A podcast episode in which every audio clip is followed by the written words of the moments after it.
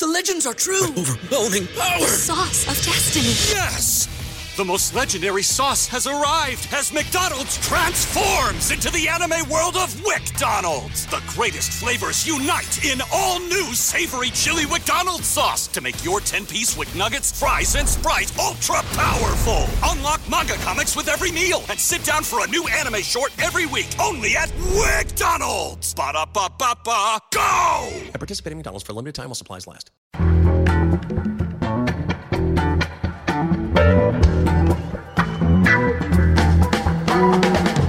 This is Start Making Sense, the weekly podcast of The Nation magazine, and I'm Jon Wiener. Now we want to look at the opposition to the progressive candidates in the Democratic primaries, the candidates who are challenging Bernie and Elizabeth Warren. There are a lot, of course, but at the top of the list we have Beto. For comment, we turn to Harold Meyerson. Of course, he's executive editor of the American Prospect and a regular contributor to the LA Times op ed page. Harold, welcome back. Always good to be here, John. Well, I thought the prospect made an excellent point this morning in Robert Kuttner's post about Beto. He said, This party, the Democratic Party, has had far too many young, charismatic leaders who were campaigning on a smile and a shoe shine and putting off deciding where they what they stood for until later. Such candidates are ready made to be the candidates of Wall Street. Close quote. I wonder if that's your view of Beto. Well, to a large degree, yes. And later today, we put up a uh, something of a scoop by David Dayen, pointing out how a Wall Street guy whose hedge fund is one of the vulture funds destroying Puerto Rico just made a sizable contribution to Beto. When you're a tabula rasa, uh, a lot of Wall Street thinks they can, uh, you know, write on you that you're the, you're the blank slate on which they can inscribe uh, their desires, their wishes, you know, forbidden fantasies and, and, and whatnot, which then get the whole rest of the country into trouble. So uh, I do think that's the case. I don't know that necessarily the bright young thing alternative has to be a grumpy old man, but the way this election is shaping up, it may turn out that way. Well, the latest polls show Beto in fourth place. Joe Biden and Bernie tied for first with 26% in the new Emerson poll.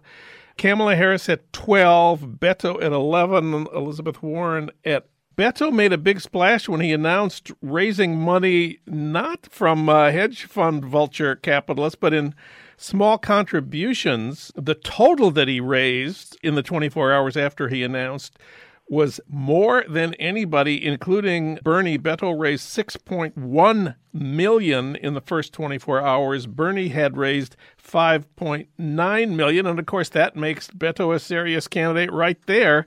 What do you make of those numbers? He was phenomenally successful, raising uh, uh, dollars in small amounts digitally during his Senate campaign, and he still has that, you know, uh, that list uh, and that connection. So I, I suspect that was largely the people who fell in love with him when he was running against Ted Cruz, some portion of them funding him right away when he threw his hat in the ring. I, think that's probably what that was. What it, it, it's not an interesting question to which no one has yet provided an answer to. Has gone through the uh, the, the contributions is is whether how how much of that 6.1 million comes from uh, new donors. One of the things we know about Bernie's support is someone has done that since this was already, you know, a month or two ago. And so someone has called the records of Bernie contributors and found out that a lot of them are first timers. They're not just people hmm. who gave to him in the $27 average of 2016. These are some new folks. So it would be interesting to see when someone does this same kind of deep dive into Beto whether that's uh, that's the case or this is entirely the people who were giving to him when he was running against Ted Cruz. Well, the New York Times recently did a deep dive into Beto's vote in the Texas Senate campaign, and they concluded this is the, the upshot at the New York Times that Beto's strength in the Senate race in Texas came almost exclusively from white voters. Those of us thought who he had gotten an exceptional turnout among Hispanic voters are wrong, according to the New York Times. He won basically by winning over whites who had voted for Republicans and who voted for Republicans in races other than the Senate.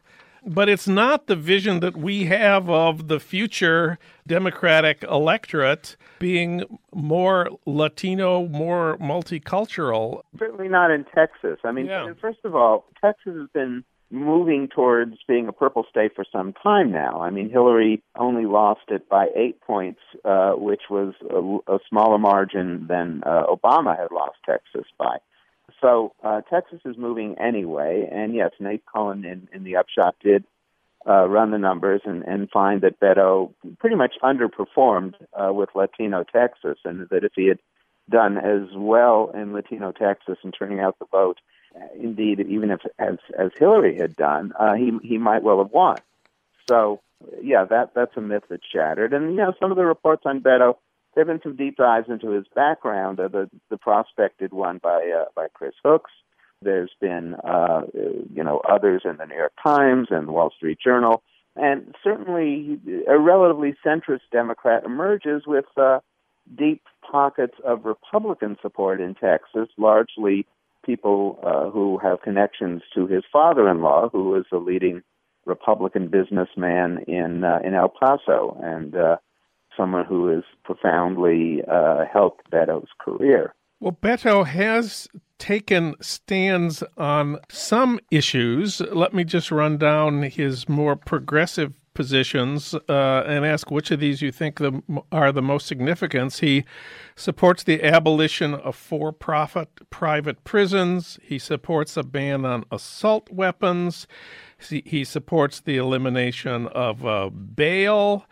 He's criticized Trump's border wall very strongly. You have to do that if you're in El Paso. The Yeah. Republican member of Congress who represents a border district in Texas also opposes the wall. Yeah, I mean, that- yeah, that's a good that's a good point. He um during the Senate campaign, he he called for the impeachment of President uh, Trump. It's not clear he's going to make that an important part of his presidential campaign.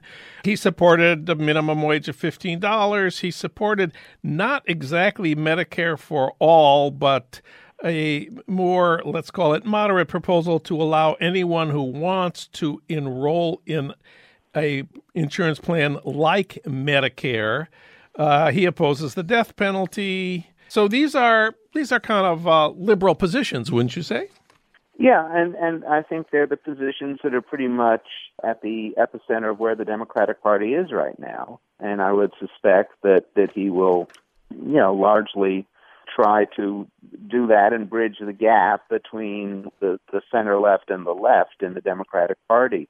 He's sufficiently unformed that he he can he can do that so long as he isn't uh, compelled by uh, questioners to get too specific and so far he has managed to avoid specificity while on the campaign trail. So we shall we shall see where this goes. There are many debates which uh, which loom, uh, you know, in the weeks and months ahead.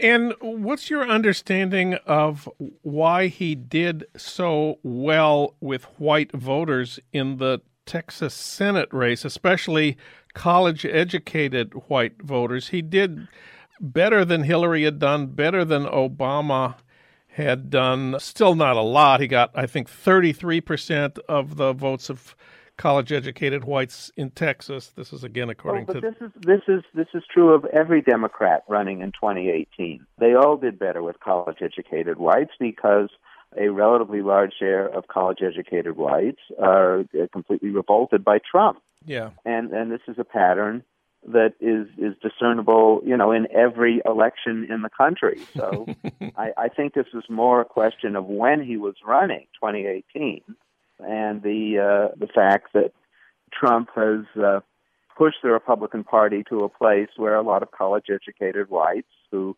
have some, you know, respect for empiricism and things like that, just uh, aren't willing to go. So I, I, I mean, I, I- I think that's a statement as much about 2018 as it is about Beto himself. Which is not to say he wasn't, you know, a, a, a pretty pretty darn good candidate for Texas But uh, as I said, Texas is moving, uh, and as the uh, upshot pointed out, Texas is moving anyway, and uh, he uh, Beto was not able to fully take advantage of that. Yeah, in fact, according to the upshot, Beto fared worse than Hillary or Obama four years before that in many of the state's heavily Hispanic areas, particularly in South Texas.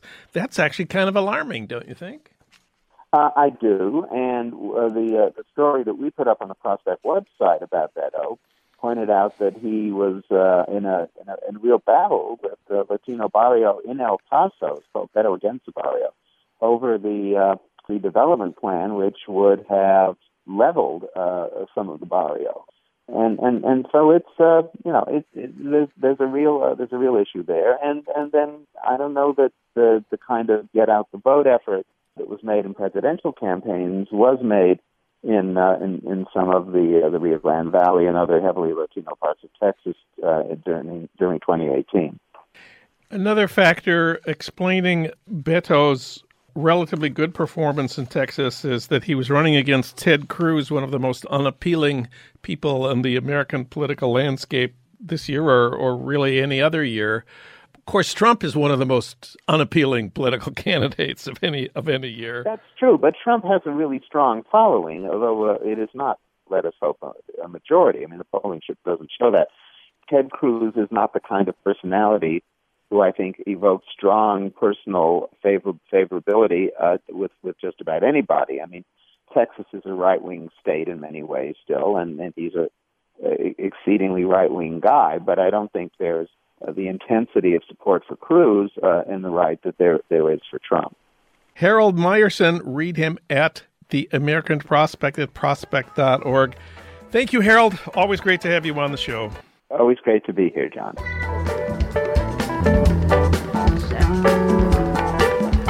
You've been listening to Start Making Sense, the weekly podcast of The Nation magazine.